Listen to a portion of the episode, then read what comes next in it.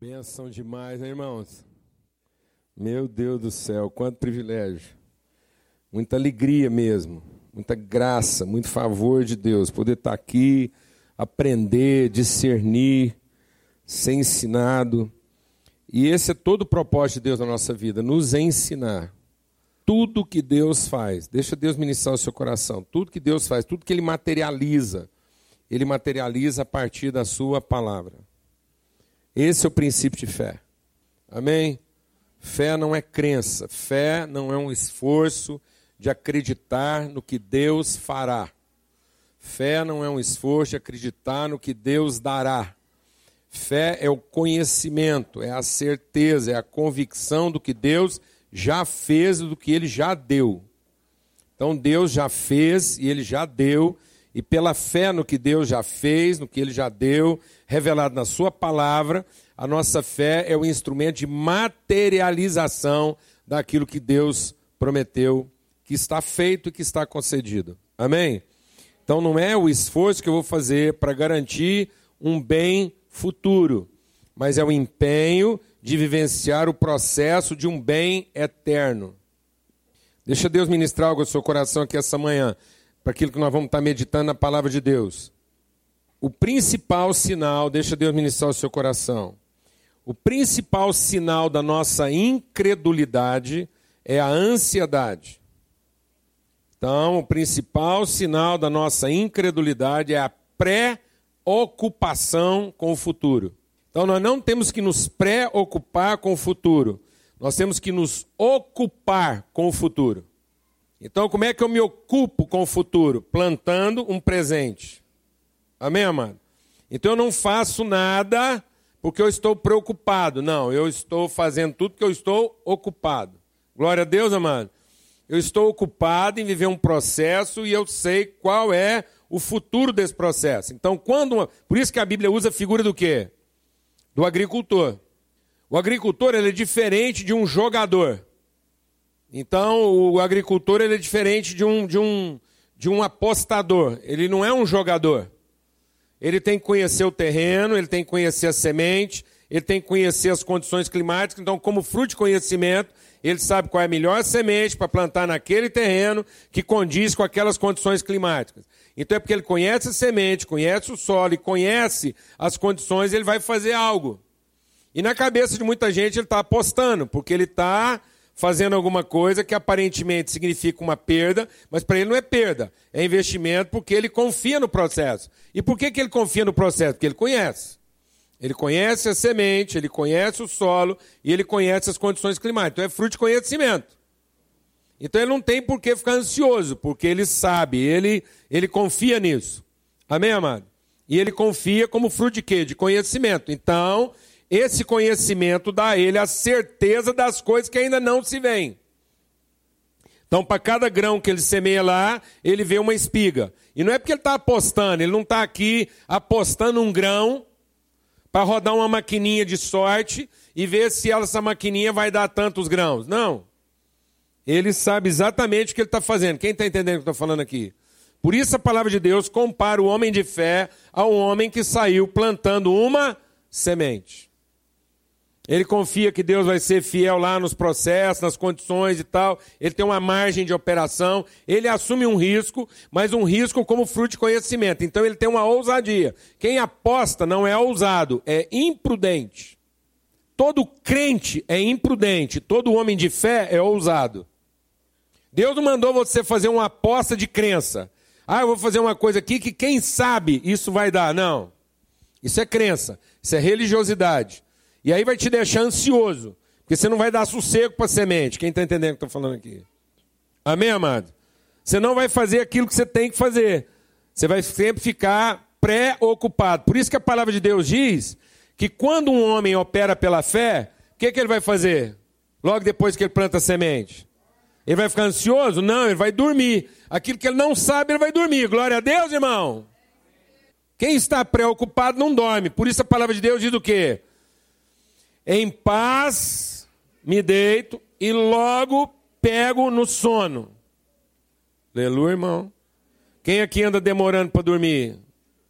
Se você anda com problema para dormir, seu problema não é com as pessoas, não é a sua empresa que está deixando você sem sono, não é a sua mulher, seu marido está deixando você sem sono. Não são, não é a sua saúde que está deixando sem sono. O que está te impedindo de dormir rápido é sua ansiedade. E ansiedade é incredulidade. Sou eu que estou falando isso, não, irmão. É a Bíblia. Então, se tiver que achar ruim, não acha comigo, não. Acha com a Bíblia. Amém? Amém? Você sabia que uma boa parte dos remédios que as pessoas dão para os outros dormirem não são soníferos? Sabia disso? São tranquilizantes. É só para a pessoa diminuir o ritmo dela para ela entrar em condição de sono. Aí o cara acha que tomou um remédio para dormir e não tomou. Ele tomou um remédio só para ajustar o ritmo dele, que ele está acelerado, a cabeça dele está acelerada. Aí ele desacelera, ele dorme. Ô oh, Jesus! Será que a gente não podia fazer essa desaceleração meditando? Meditar. Vem cá, pergunta. Vou te falar. Quem quer um ótimo remédio para dormir que eu vou te dar essa manhã? Quem quer? Olha, não, não mente não, senão não vai funcionar. Um punhado de mentiu. Quem quer um ótimo remédio para dormir aqui, levanta a mão. Aí, aleluia. Seguinte, compra um espelho de bolso, pequenininho. Compra um espelhinho de bolso. E toda hora que você estiver assim acelerado, você põe ele na sua cara e fala assim: Por que estás aflita, ó minha alma? Começa a perguntar para você: Por que, que você está tão aflito? Por que, que você está tão preocupado? Por acaso não é Deus o seu Salvador? Não é Ele que tem te abençoado apesar das suas preocupações? Porque foi isso que o salmista fez. O salmista fez isso. O salmista começou a pregar para ele. Porque a fé vem de e ouvir da palavra de Deus. Então o que, que te torna ansioso? Escutar o que, que todo mundo está falando pregar para você mesmo tudo que todo mundo está pregando, menos o que? A palavra de Deus. Prega para você. Os olhos são a janela da alma. Então encara você de frente e começa a perguntar. O salmista falou assim: Por que estás perturbada dentro de mim, ó minha alma? Por acaso Deus não é o teu Salvador? Espere em Deus. Fala para você. Amém? Porque a palavra de Deus diz que o quê? que essa palavra é espelho. Mas tem muita gente que olha para ela, vê, mas logo vai embora e se esquece. Então está faltando o que para nós, para a gente ter mais sossego na alma? Mais espelho, mais reflexão. Reflexão. Então está faltando refletir. Amém, mano? Porque a palavra de Deus vai nos dar a imagem de quem nós somos. O que está gerando ansiedade em nós?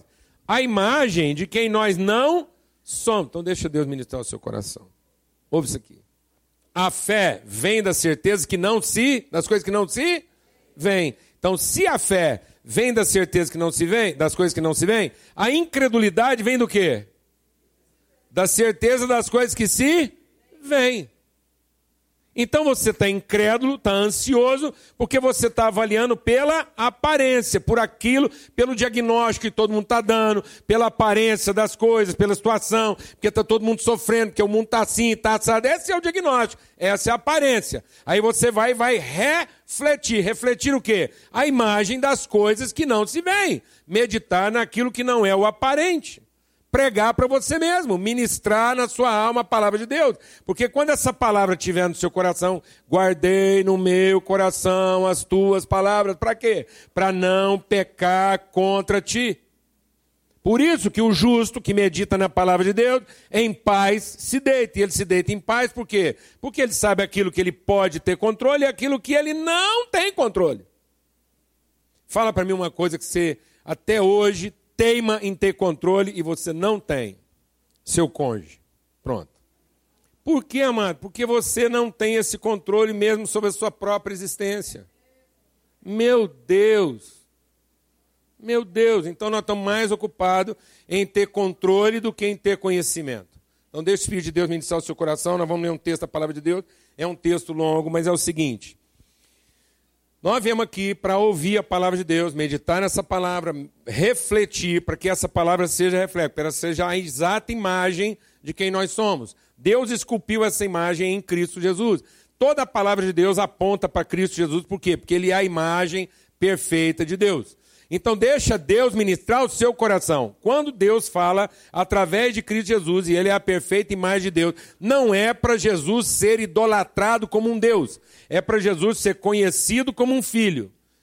Irmão, Jesus não é para que você o idolatre como um Deus, para que ele faça por você aquilo que você tem que fazer. Jesus é o filho de Deus para te inspirar a que você conheça tudo o que um filho de Deus pode fazer na medida em que ele é formado pela palavra e guiado pelo Espírito. Em nome de Jesus. Então Jesus não veio ao mundo para ser idolatrado. Aliás, Jesus estava sempre saindo fora das condições de quê? De idolatria, porque ele não queria ser idolatrado pelo seu poder. E o nosso culto está voltando a idolatrar Jesus pelo seu poder e não ser inspirado pelo seu exemplo. Então Jesus não é para ser na minha vida uma divindade, é para ser na minha vida o senhorio de que que um homem e uma mulher podem ser como filhos de Deus, a inspiração de quem Cristo é e de quem Cristo foi. Glória a Deus, amado é para que nós possamos fazer as coisas que Jesus fez e ainda maiores do que as que ele fez. Pelo simples fato que muitos de nós vão ter mais tempo que ele teve para fazer. Glória a Deus. Aleluia.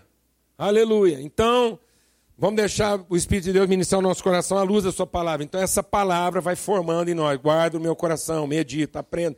E isso vai gerar fé, porque a fé vem de ouvir, ouvir, meditar, guardar no coração para que quando eu abrir minha boca, quando eu for falar, eu não fale da minha ansiedade, eu não fale das minhas preocupações, eu não fale dos meus medos, eu fale da minha fé.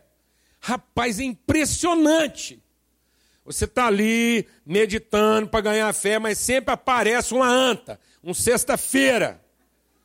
É, um enviado de Satanás. Pode ser quem for, pode ser a pessoa que você mais ama, a pessoa mais íntima de você. Eu não estou demonizando ninguém, mas é porque vai aparecer um Pedro, que Pedro era o amigo de Jesus, estava do lado dele. E Jesus tem que virar para Pedro e falou assim: arreda de mim, Satanás. Ele não está falando isso para Pedro, ele está falando isso para aquela voz.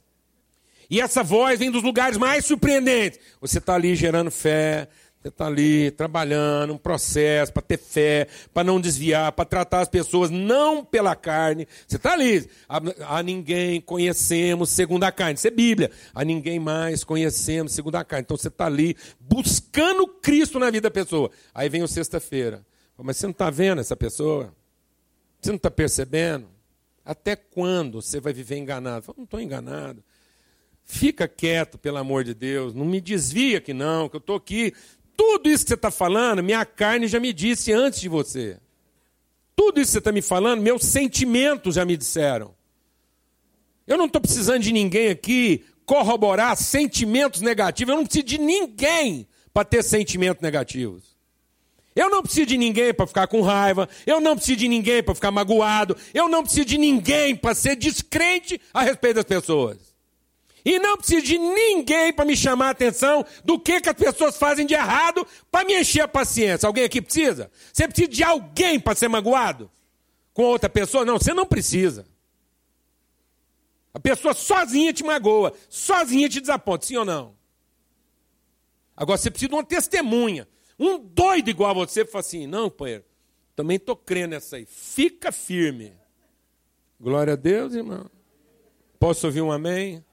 Eu não estou com raiva, irmão, mas eu estou muito nervoso. Estou nervoso com essa situação que nos acomete. Indignado de ver que o que faz a gente sofrer é ignorância, é falta de conhecimento. O povo hoje não sofre por falta de condições.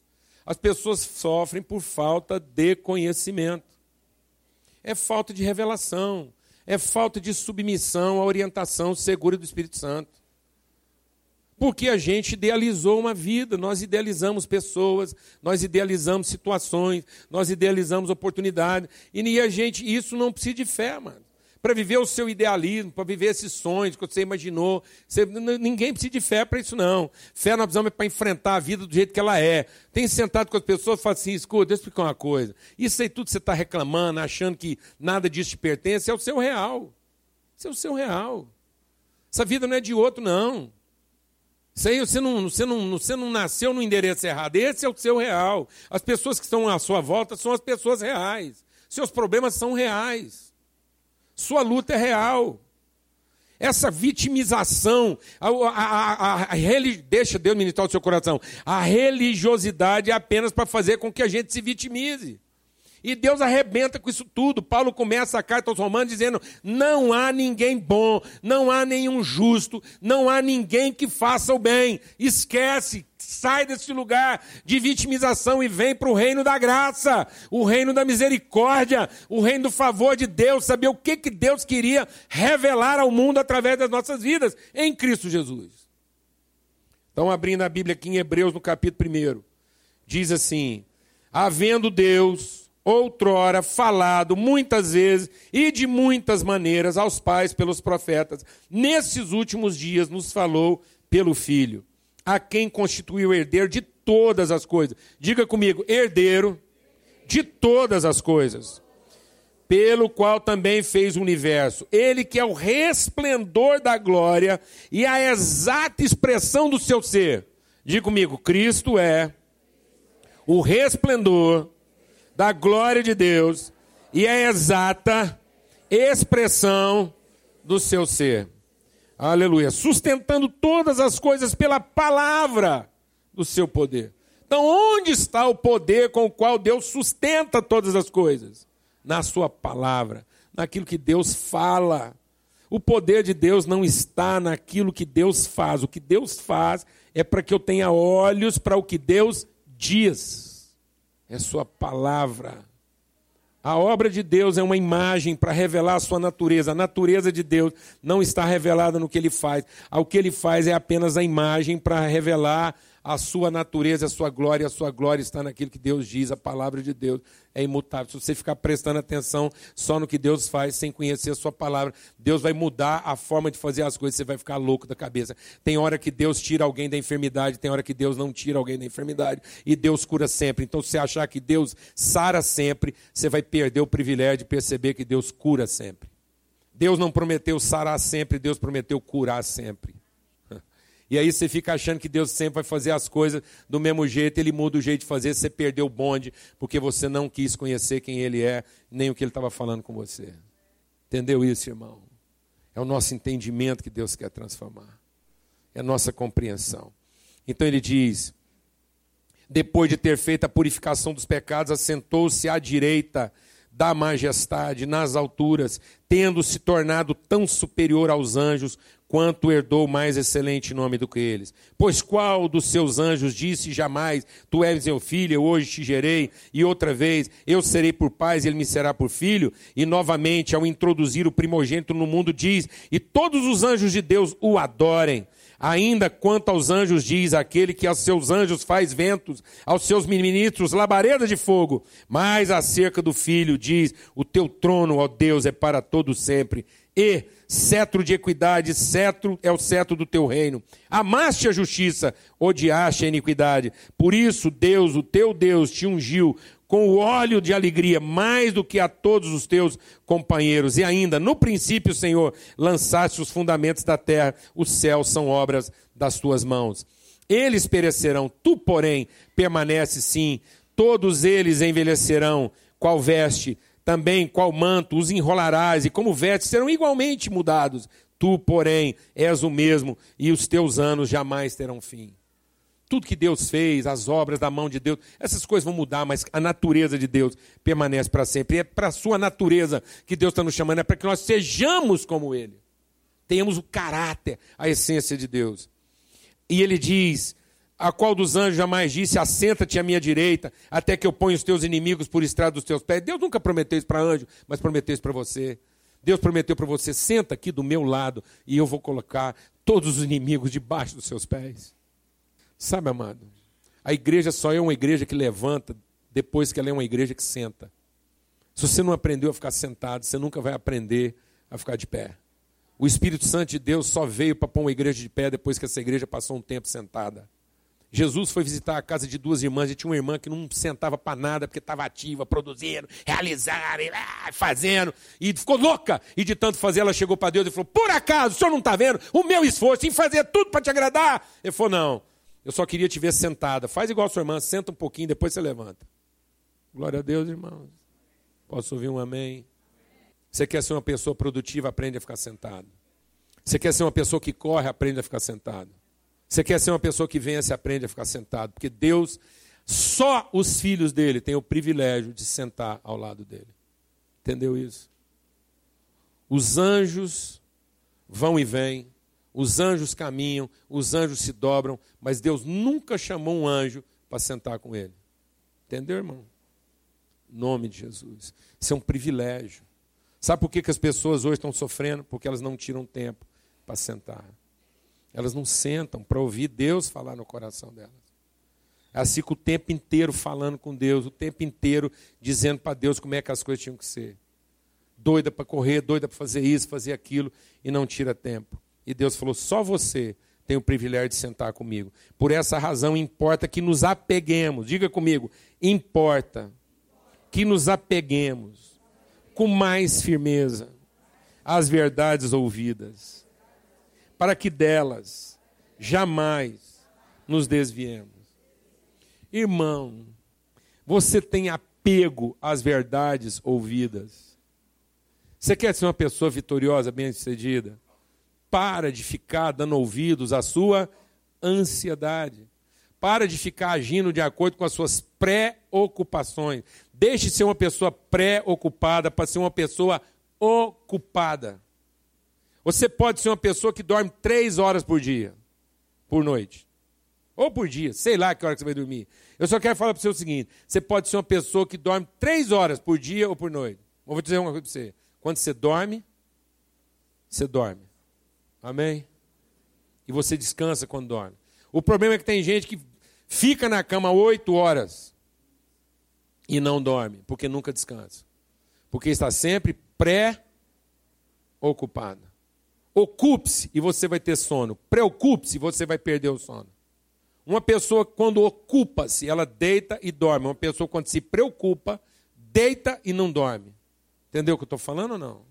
E agora, como é que eu vou ser uma pessoa ocupada? Se eu for apegado às verdades ouvidas e que delas eu nunca deveria me desviar.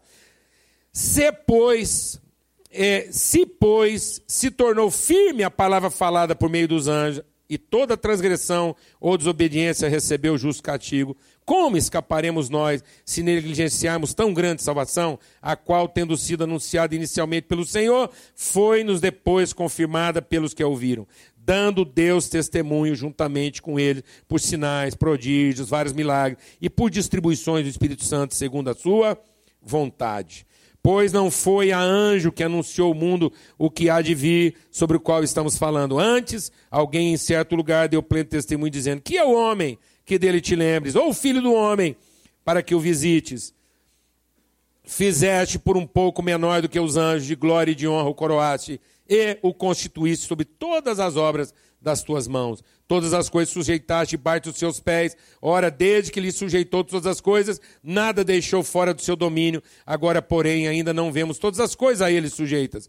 Vemos, todavia, aquele que, por um pouco, tendo sido feito menor do que os anjos, Jesus, por causa do sofrimento da morte, foi coroado de glória e de honra, para que, pela graça de Deus, provasse a morte por todo homem. Porque convinha que aquele que cuja causa e por quem todas as coisas existem, conduzindo muitos filhos à glória, aperfeiçoasse por meio de sofrimentos o autor da salvação deles. Pois tanto que santifica como os que são santificados, todos vêm de um só, o Pai. Por isso é que ele não se envergonha de nos chamar, de lhe chamar seus irmãos, dizendo: aos meus irmãos declararei o teu nome, cantar-te-ei louvores no meio da congregação. E outra vez, eu porei nele a minha confiança ainda, eis que estou aqui, e os filhos que o Senhor me deu. Visto, pois, que os filhos têm participação comum de carne e sangue, des, desses também ele igualmente participou, para que por sua morte destruísse aquele que tem o poder da morte, a saber, o diabo, e livrasse todos aqueles que, por medo da morte, estavam escravos pelo resto de suas vidas. Amém. Amados, é importante a gente entender que o que, que nos falta? Conhecimento. Conhecimento do quê? Da eternidade dos propósitos de Deus. Há um plano eterno de Deus. E o plano eterno de Deus é formar uma família de filhos. Em Cristo Jesus, Ele está formando quem? Os seus filhos. Então, Jesus está me salvando o quê? Do meu, da minha ignorância, do meu falso entendimento. Então, a obra de Cristo é no meu entendimento. Ele paga o preço da minha condenação. Jesus vai lá e paga o preço da nossa condenação do pecado para iluminar o nosso entendimento, para fazer você e eu saber que o projeto de Deus não era nos fazer anjos, gente poderosa. Se Jesus fosse um anjo, ele seria mais poderoso do que o que ele era. Então Jesus veio com poder menor do que os anjos. Olha que coisa fantástica. Porque às vezes a gente acha que Jesus é lá. Não, por que, que Jesus é o Todo-Poderoso? Por que, que ele é o Pai da eternidade, o príncipe da paz? Por que, que ele é o maravilhoso? Porque ele é cheio de poder? Não, porque ele é cheio de entendimento. Ele é cheio de conhecimento. Então, porque ele é cheio de conhecimento de quem ele é, o Espírito testifica nele quem ele é, ele tem autoridade sobre aqueles que têm mais poder do que ele. Quem tem mais poder, amado? O, o cavaleiro ou o cavalo? Quem tem mais poder? O cavalo. Mas por que, que a mente do cavaleiro que guia o cavalo? Porque o cavalo está a serviço do cavaleiro. Mas tem gente que ficou a serviço dos cavalos que tem. Eu conheci um homem que foi muito poderoso. E ele traduziu todo o poder que ele tinha em cavalos. Até que um dia os cavalos roubaram dele toda a sua dignidade. E ele perdeu tudo por causa dos cavalos. Como tem gente que perde tudo por causa de um carro, de uma casa, de um dinheiro, de uma empresa, ou de ser poderoso. Então as pessoas elas pensam que se elas tiverem as coisas, as coisas darão a ela o poder. Não, as coisas podem te roubar o poder. Porque não é de poder que é feita a sua prosperidade. A sua prosperidade é feita de autoridade, de consciência de propósito. Porque se você não tem consciência de propósito, você se tornará escravo dos seus cavalos. Porque daqui um dia você vai estar trabalhando só para alimentar os cavalos. Sim ou não, mano? Sim ou não? Você conhece muita gente hoje que faz o quê? Escravo do cavalo. Escravo da, da empresa. Agora é o cavalo que monta nele. Você vê ele passando na rua, tá ele embaixo e a empresa em cima. Quem já viu uma situação como essa? Hein, mano? Deus de misericórdia, sai disso, irmão. Repreende, se é o Satanás que fez você pensar em poder e não em autoridade. Por isso, amados, a autoridade opera em menos poder. Aleluia. Por isso que Jesus vai revelando toda a sua autoridade na medida em que ele vai se esvaziando de quê? De todo poder. Porque na medida em que se ele esvazia de todo poder, ele vai exercendo autoridade sobre tudo aquilo que tem poder. Aleluia. Deus quer que você se esvazie da sua necessidade de poder para que você possa finalmente exercer a sua autoridade. Agora, o que nós estamos falando? Nós estamos ensinando nossos filhos a serem poderosos e não a serem líderes. Nós estamos ensinando nossos filhos a governar e não a liderar. Nós estamos ensinando nossos líderes a ter poder para assumir o controle, não a ser uma inspiração. Por isso que o nosso país está essa caca, porque as pessoas que têm o poder não têm a autoridade. Porque não têm inspiração, não inspiram ninguém. Qual é a pessoa hoje numa posição de poder que inspira quem quer que seja? Qual é a pessoa hoje numa posição de poder que você pega seu filho e fala assim: seja como esse homem e você vai ser uma pessoa, um bom pai de família, um bom empresário, um bom líder?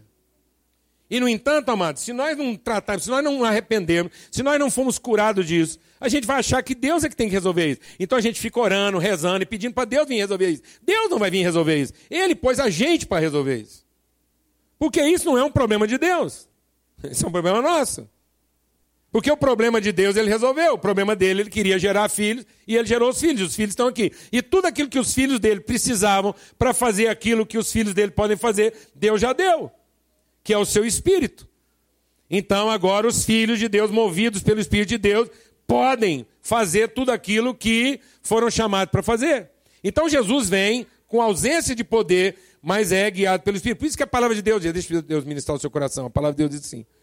Tendo Deus outrora falado, agora nos falou perfeitamente através de Jesus. Deus vem falando para nós, para desencanar você. Deus vem falando desde Adão, Porque às vezes você pensa assim: ah, Deus, eu vou rezar, vou rezar, vou rezar.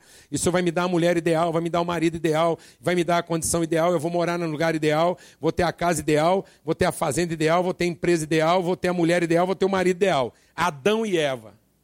Você quer todas as condições ideais?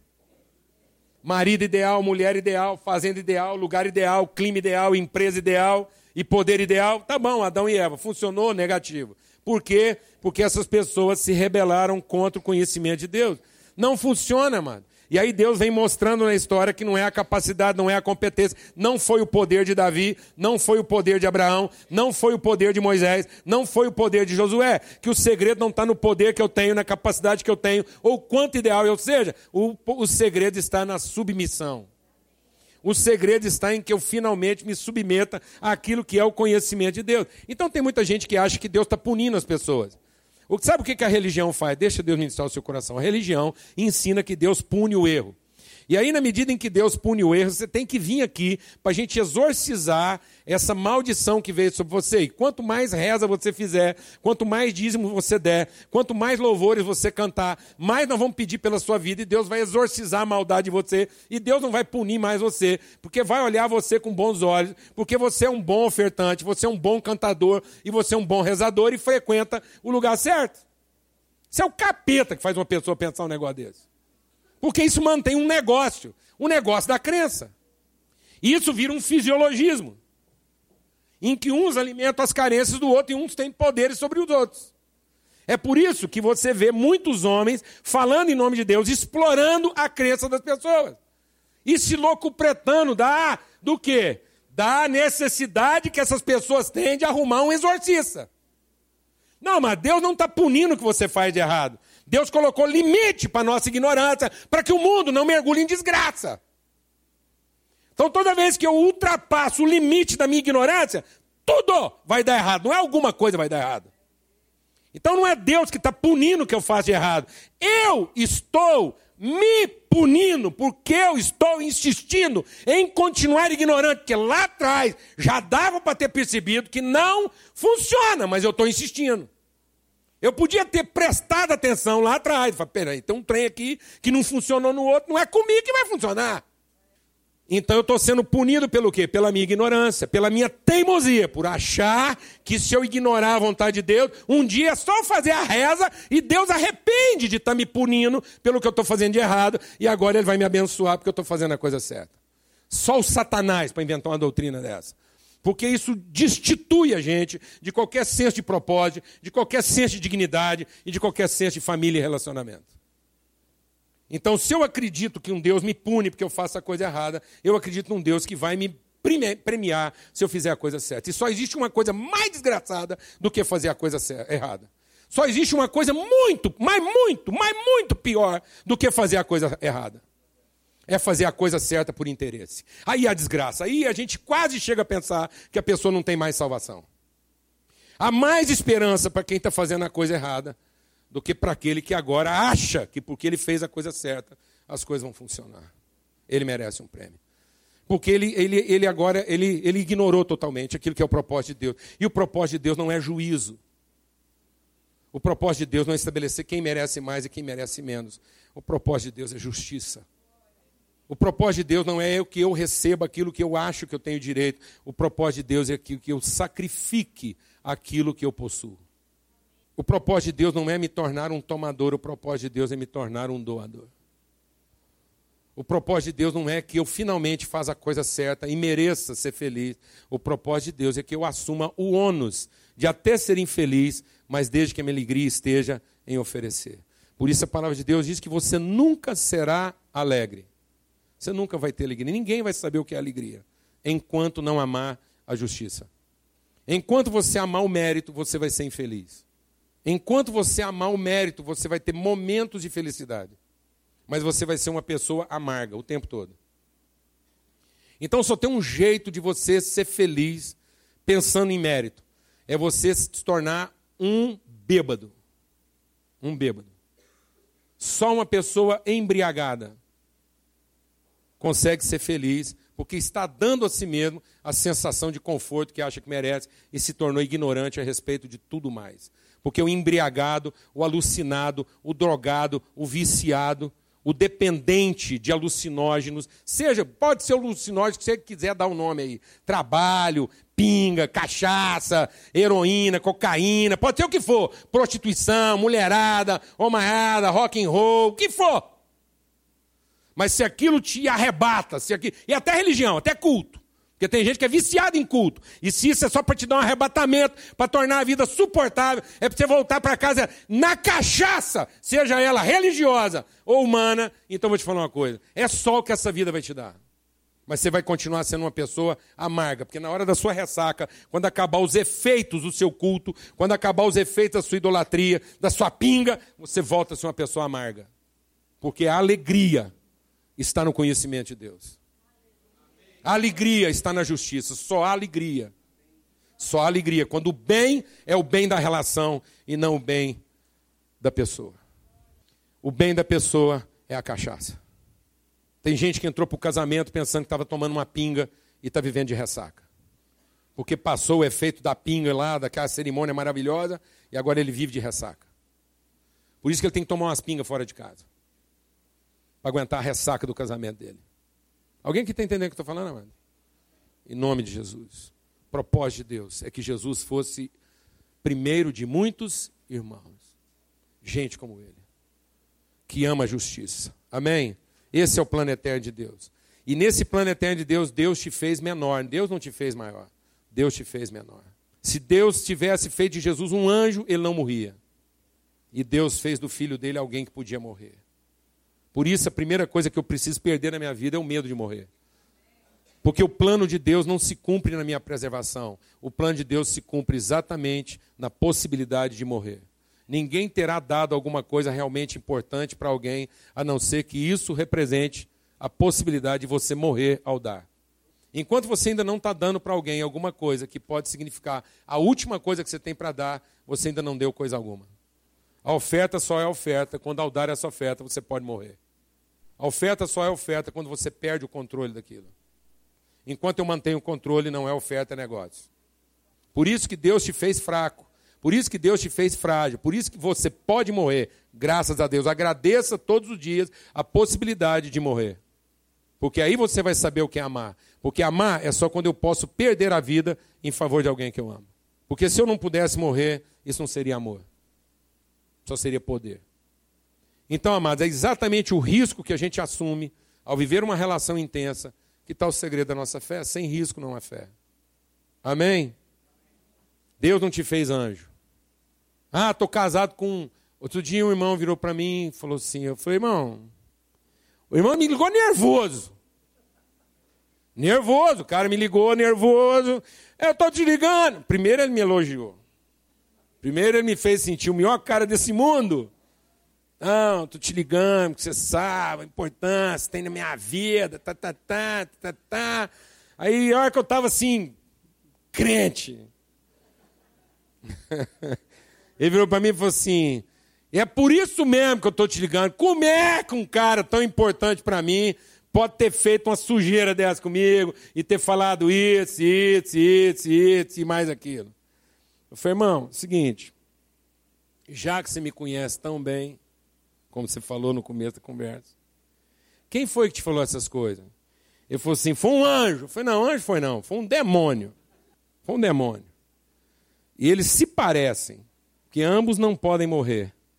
Podem matar, mas não podem morrer. Então é o seguinte, então é isso mesmo. É o que esse demônio te falou. Porque você conhece a ele e conhece a mim. Então, fica valendo o que ele disse. Não, mas você está nervoso? Eu falei, não, não estou nervoso, não. Eu só estou dizendo para você, você não falou que me conhece? E você conhece ele, então fica valendo o que ele disse. Amém, irmãos? Que conversa, que conversa. Alguém aqui foi chamado a provar uma mentira?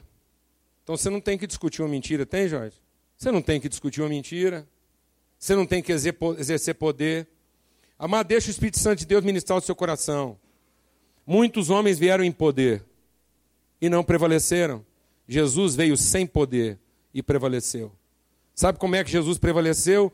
Ele orou para Deus indicar para ele os doze. E os doze não prestavam. Glória a Deus, irmão. Então Jesus não veio para mostrar para você como é que você pode ser o líder de uma grande equipe onde todo mundo funciona bem. Jesus veio para mostrar para você como é que você pode ser um líder de um grupo de vagabundo. Glória a Deus, irmão. Aleluia, irmão. Jesus veio para mostrar para você que você vai ensinar tudo certinho. Certinho. Que às vezes a pessoa vira para você e fala assim: não é possível que você explicou isso para ela. Fala, não, é possível.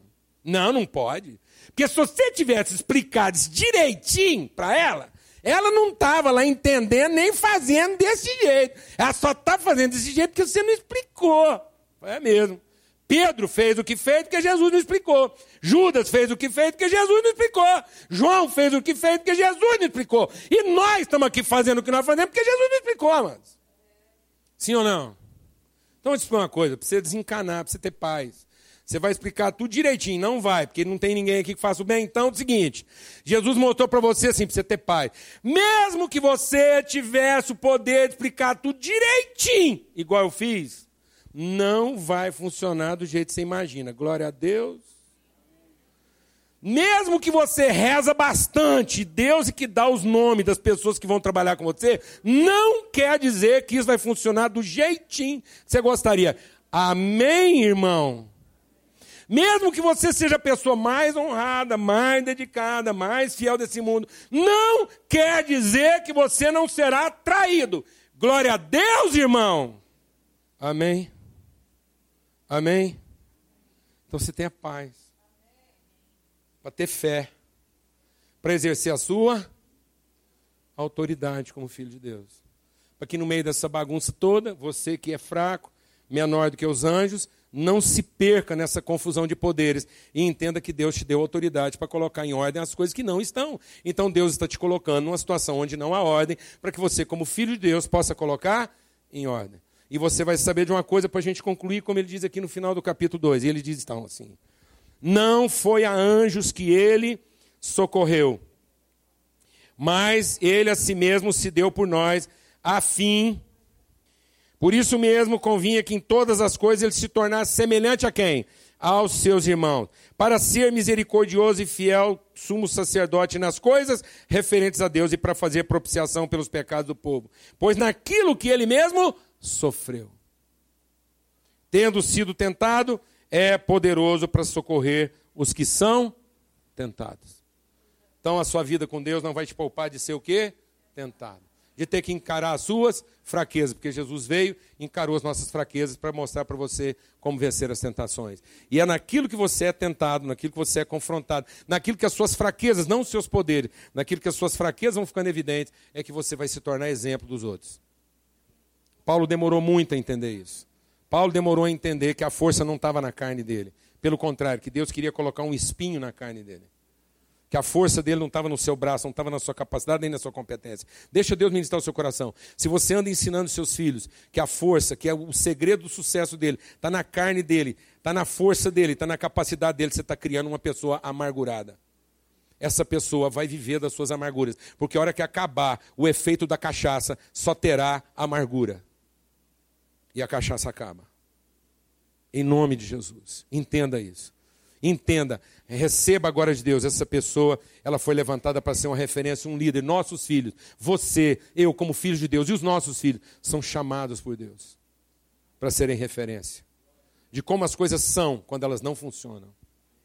De como a vida é quando tudo parece que está em absoluta desordem e o homem de Deus não se abate. Ele está lá fincado como uma estaca, como uma referência. No meio da escuridão, as pessoas olham e dizem: é por aqui que a luz vai. Você crê nessa palavra? Então recebe isso agora. Em nome de Jesus. Em nome de Jesus. Recebe isso agora. Não é o futuro. É hoje, agora. É a forma como você enfrenta a sua casa hoje, agora. É a forma como você enfrenta os seus desafios hoje, agora. Não é na força da sua carne. Não é na sua capacidade. Não é porque você tomou as decisões mais acertadas. É porque seu coração não muda. Sua disposição não se abate sua fé não se abala, sua esperança não se acaba. Em nome de Jesus.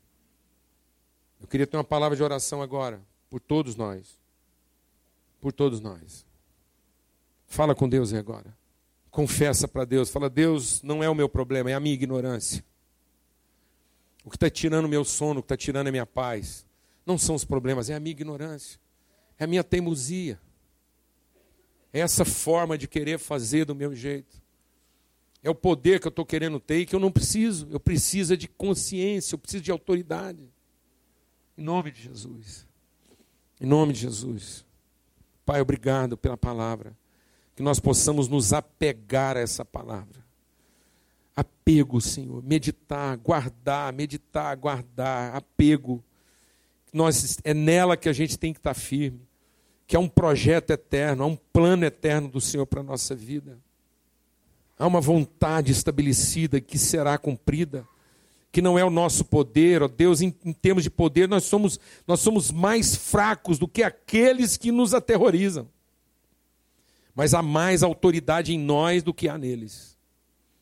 Porque nós representamos a, a presença do Senhor, o teu Espírito. E é o Senhor que intercede por nós, não para que sejamos poupados das nossas tentações, mas para que nós possamos enfrentá-las e vencê-las, ó Pai. O Senhor nos fez mais do que vencedores por meio daquele que nos amou. Em nome de Cristo Jesus.